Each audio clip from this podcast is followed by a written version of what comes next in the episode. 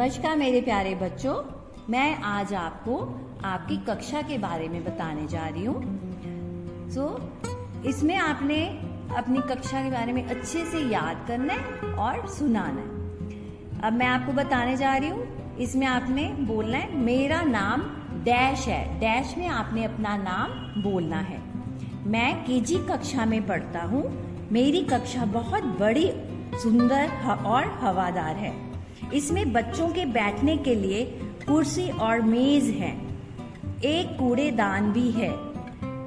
मेरी कक्षा में 4 पंखे, एसी, कैमरा और सूचना सुनने के लिए स्पीकर लगा हुआ है। हम सब बच्चे मिलकर अपनी कक्षा को साफ रखते हैं। मुझे मेरी कक्षा बहुत प्रिय है। धन्यवाद। आपका दिन मंगलमय हो।